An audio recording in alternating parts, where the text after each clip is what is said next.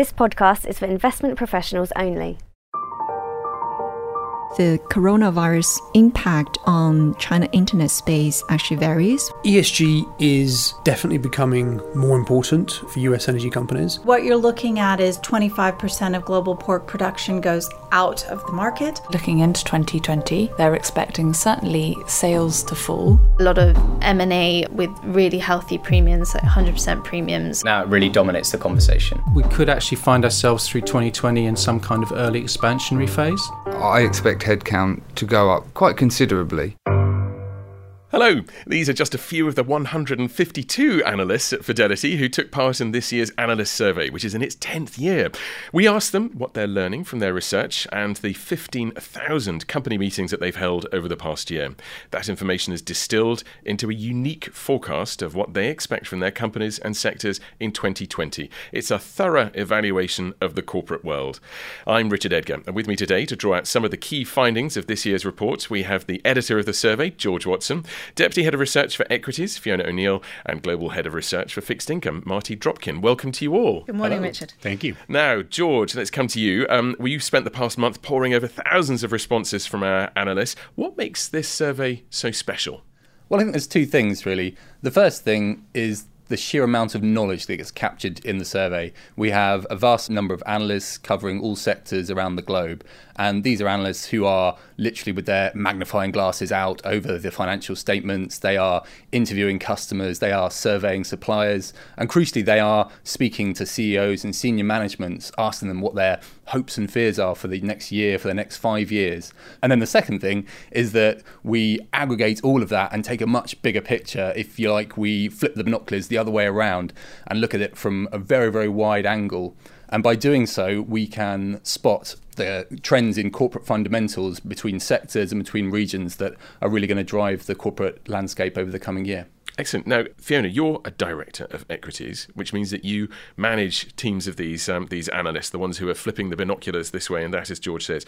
So you're down in the detail every day. How useful is the aggregated picture that um, that builds up out of this? I think it's incredibly powerful. You're taking the bottom up view you're leveraging every single analyst's individual conversations with the company management teams in the sector that they themselves are following each day.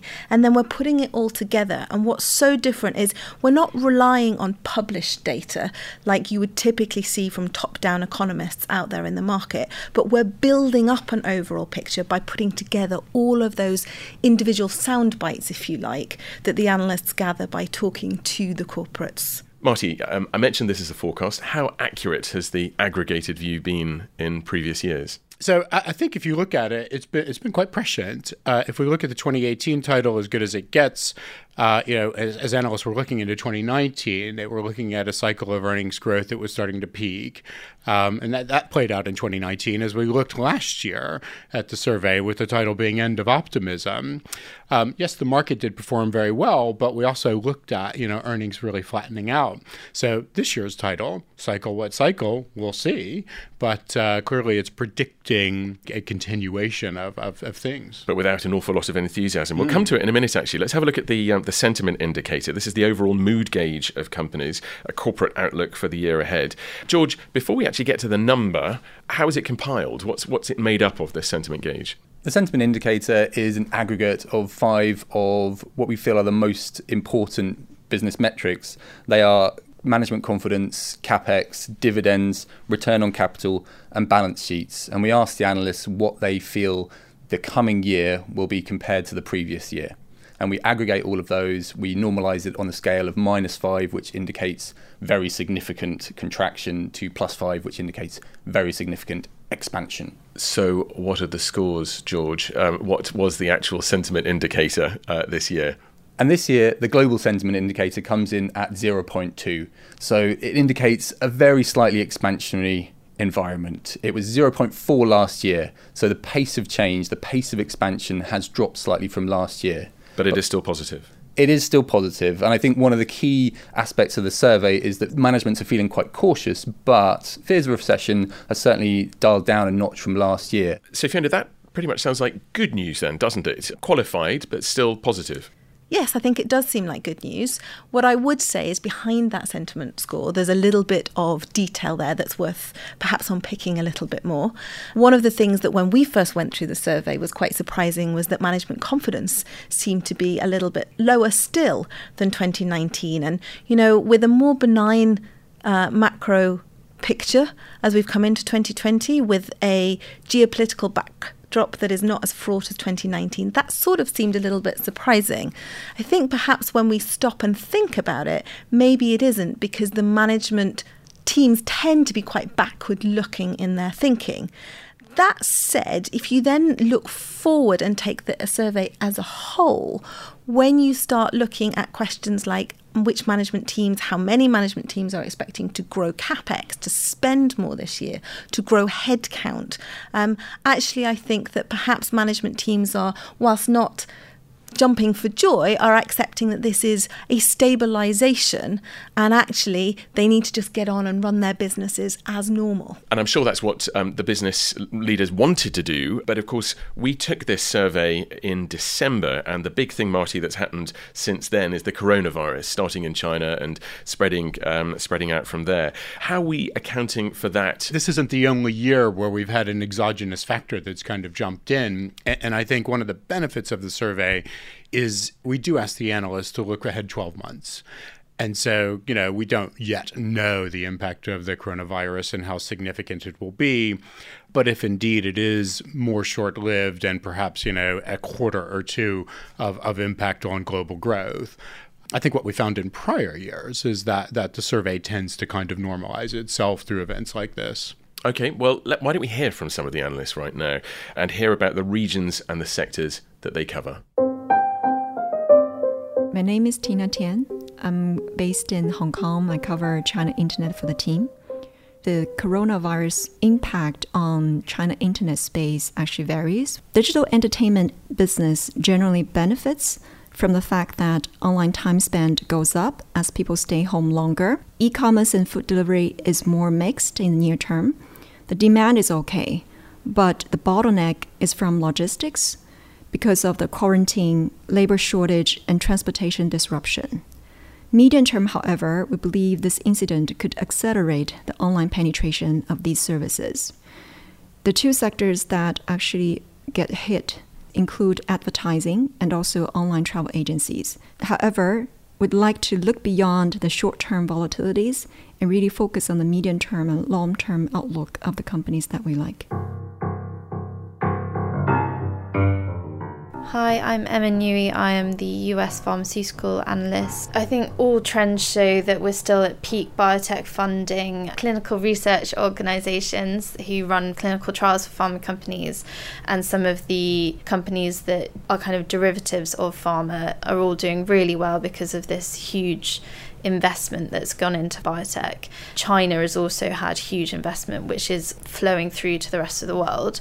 There have also been quite a lot of M&A with really healthy premiums, like 100% premiums of small biotechs where big companies are buying them. So in that respect, investors are seeing potential for good rewards. Well, Marty, healthcare shows as the highest scoring sector on the survey sentiment indicator for a second year, and we've just heard Emma referring there to robust M&A in that sector it really seems that activity is picking up in the US. Yeah, and this is a theme that we've seen over the last few years, which is in this low rate environment, companies, particularly in the US, where animal spirits are probably a little bit more lively, are much more willing to, to use their balance sheets to either pay dividends, uh, buy back stock. But as as we just heard, you know, think about engaging in more M and A. What I find interesting from the survey, however, is that the analysts are projecting that balance sheets are still in a pretty good spot and, and will remain so over the next 12 months. So it's not foolhardy. It's not. And I think, you know, healthcare is a great example of that, where we have seen companies engage in M&A but there's reasonable synergy that comes alongside that. And so, you know, this year we're actually expecting a bit of deleveraging in healthcare as companies execute on some of those synergies. Uh, now, not all sectors are performing quite as well as healthcare. But um, again, uh, coming back to the overall picture, a recession seems uh, some way off. Yes, and, and again, I, I, think clearly the low rate environment is helping.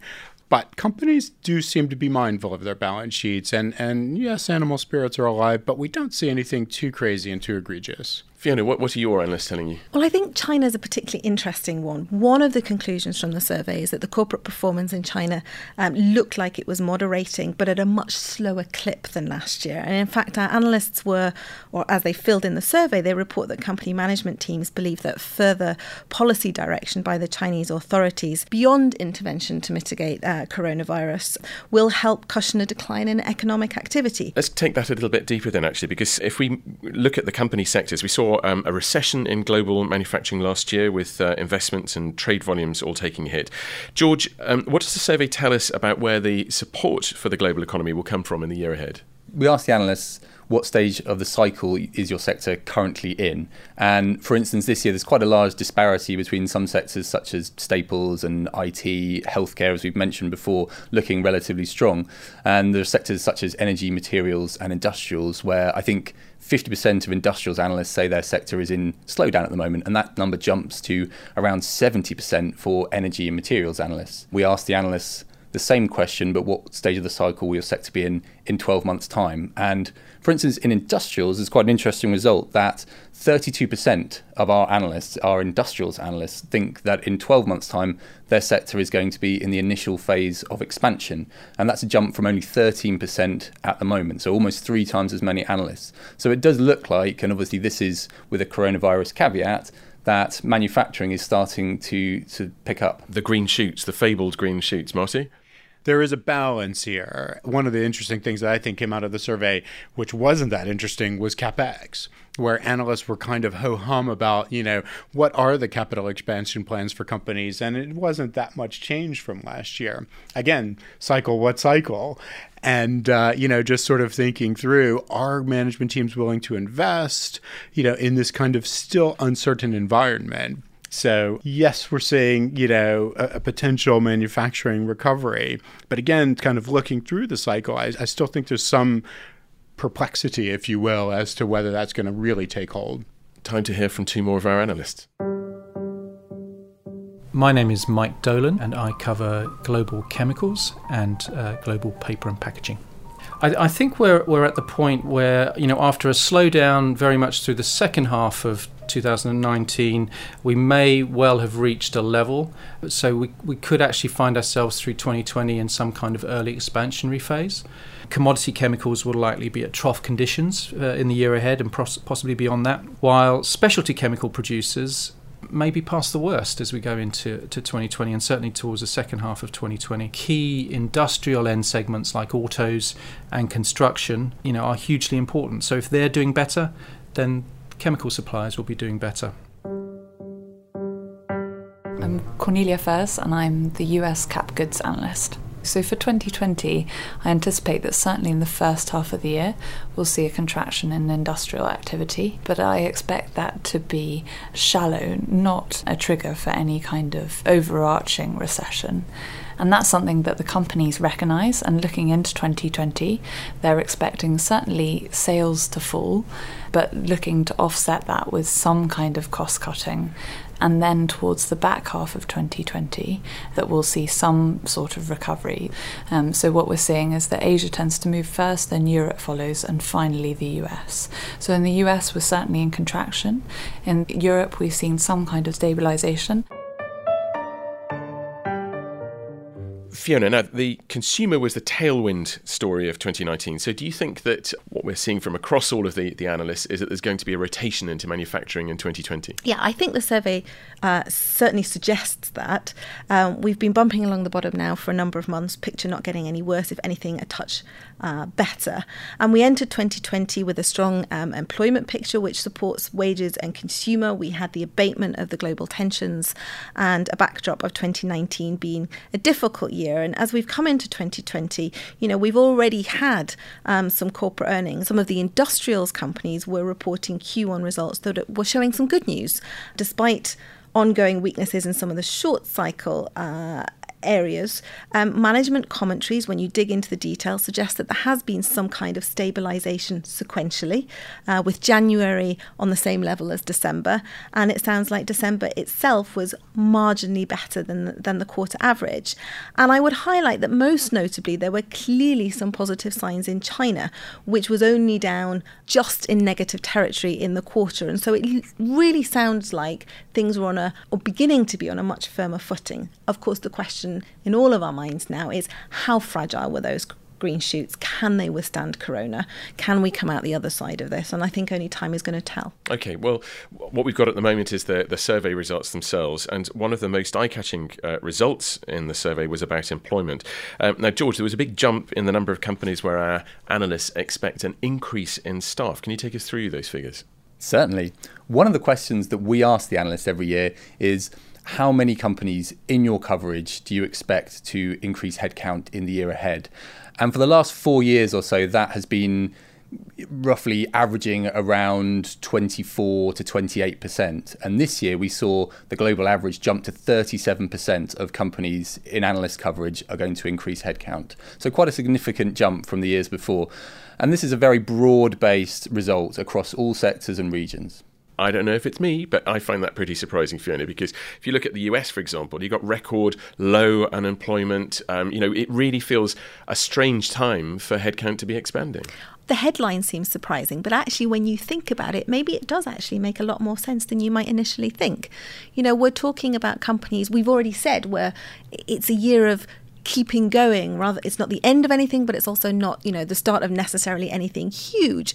But you know businesses need to continue and i think um, it should be no surprise that there is headcount being added in certain areas. So, if we think about consumer, for example, it makes sense that companies are adding heads in areas uh, to support e commerce, for example, uh, in both developed and emerging markets. Um, if you think about, I'm sure one of the other topics we're going to touch on is, you know, the push uh, towards being greener in what we do. So if you think about utility companies, perhaps you know adding heads in areas of renewables. So I think actually when you unpick it, it makes a lot more sense than the headline might suggest. Okay, well, we're going to hear from two more analysts now. The first one shows how it's not just the coronavirus that affects business. Headcount expansion, because we're talking about that at the moment, can come from all sorts of developments. My name is Geeta Bal. I cover the food and beverage, uh, gaming, leisure, and airport sectors. We expect headcount to increase in the uh, global protein companies, mainly due to the impact of African swine fever in China that has reduced global supply of protein. And it has also led to a tremendous demand for exports from places like Brazil into um, Asia in order to, to satisfy that demand growth, factories will, will need to add headcount. African swine fever is nearly 100% fatal to, to pigs. Historically, China has been roughly 50% of global demand for pork and um, 50% of global supply of pork as well. I am estimating that the, the Chinese will cull up to 50% of their herd. So, what you're looking at is 25% of global pork production goes out of the market, and that will have a, a tremendous impact on global protein supply in general. I've seen estimates of 8%, I think it could even be higher than that, of a reduction in global protein supplies this year. My name's Mike Morey, and I cover IT services and software predominantly in Europe. Based on the view that I think that the environment will still be quite strong, I expect headcount to go up quite considerably. And I would expect that also to be at the IT departments of companies as well as at the IT companies themselves. You've got these underlying drivers that every single company wants to invest in digital, they're thinking about digital as a new competitive advantage you have this shift from uh, environment where you run your own data centers and you're now looking to outsource them both to third parties and as well um, into the cloud. So that's the picture on headcount. Um, George, what about inflation? What's the survey telling us there? Well, really, what we're seeing this year is that inflation concerns have moderated somewhat from last year. I wouldn't say they've completely gone away, but certainly they've taken a step down. For instance, one of the questions we asked the analysts is cost inflation going to be a problem? And the number of analysts who are saying that cost inflation will not be a problem because prices will remain stable or, in fact, fall has grown by about 50% this year. That's a, that's a big jump, and it's to almost two thirds, is that right? That's right, 59%. And the number of analysts who say that cost increases are the reason for returns on capital declining this year has fallen from 22% last year to only 6% this year. Okay, so that sounds pretty benign, but Marty, is a, a hidden risk here? Whether inflation rears its head is one of the biggest questions out there in, in sort of the macro environment. And I think if we're relying on our analyst survey and from a bottom up perspective, the team is saying, yes, it's there, but it doesn't look like it's going to be too much of an issue this year. It actually is a very nice counterbalancing uh, effect to this this broader concern that you know inflation could start to creep in. Okay, well let's move on to ESG now, environmental, social, and governance issues. These are themes that are related to uh, sustainability and corporate governance. So, um, George, back to you again. What are the analysts telling us?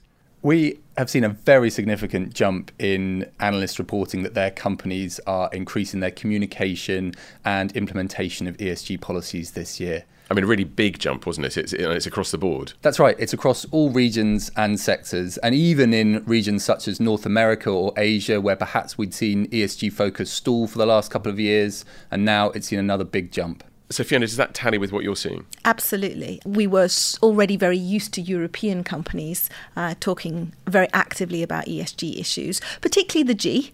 Uh, I think the focus has moved more now onto the E and the S. Um, but it also what comes through the survey is is not just that other regions like the US and China are catching up, but the pace with which they're catching up.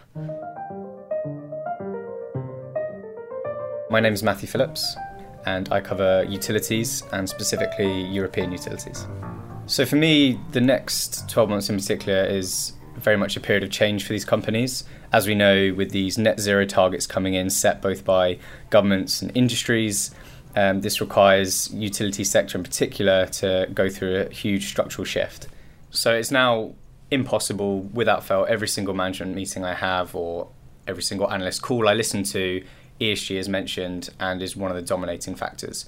Compared to a few years ago, just shows how ESG would have been sporadically mentioned. It may have been sort of an offhand comment of, oh, we're investing in this, happen to be investing in this offshore wind farm, whereas now it really dominates the conversation. Paul Gooden covering US energy. ESG is definitely becoming more important for US energy companies.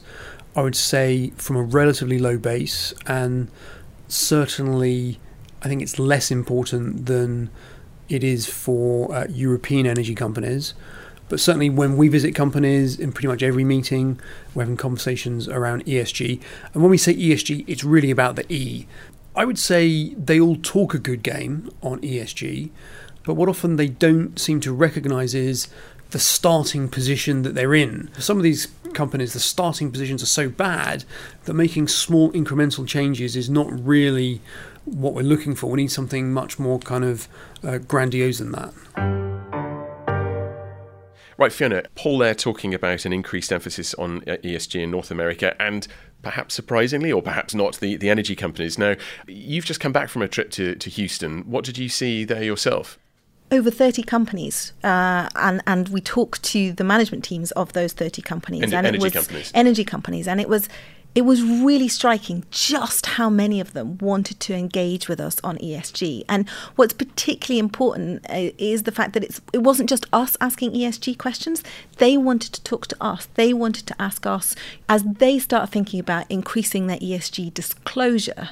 They wanted to engage with us on the topics that, from our point of view, matter. And that was a marked change on previous visits. It was a marked change on previous visits, and also, you know, the management teams themselves also highlighted that the number of questions they're taking is a marked increase versus just six months ago. So, there was one management team in particular who highlighted a conference that they had been at in March of 2019, where they said, you know, maybe they got one sixth of investors asking them about ESG related issues by September, in another conference that they attended, about a third of the investor base were asking ESG questions. And that goes back to my earlier point. It's not just the change, it's just not just the increase, but it's the pace of that increase in interest in ESG related topics. And, and Marty, that's the motivation, is it? The push, the pressure from, from investors? It, it's huge. And picking up on exactly what Fiona just said, I often get asked, being American myself, you know, will ESG kind of take hold in, in the US given what the administration's policies are?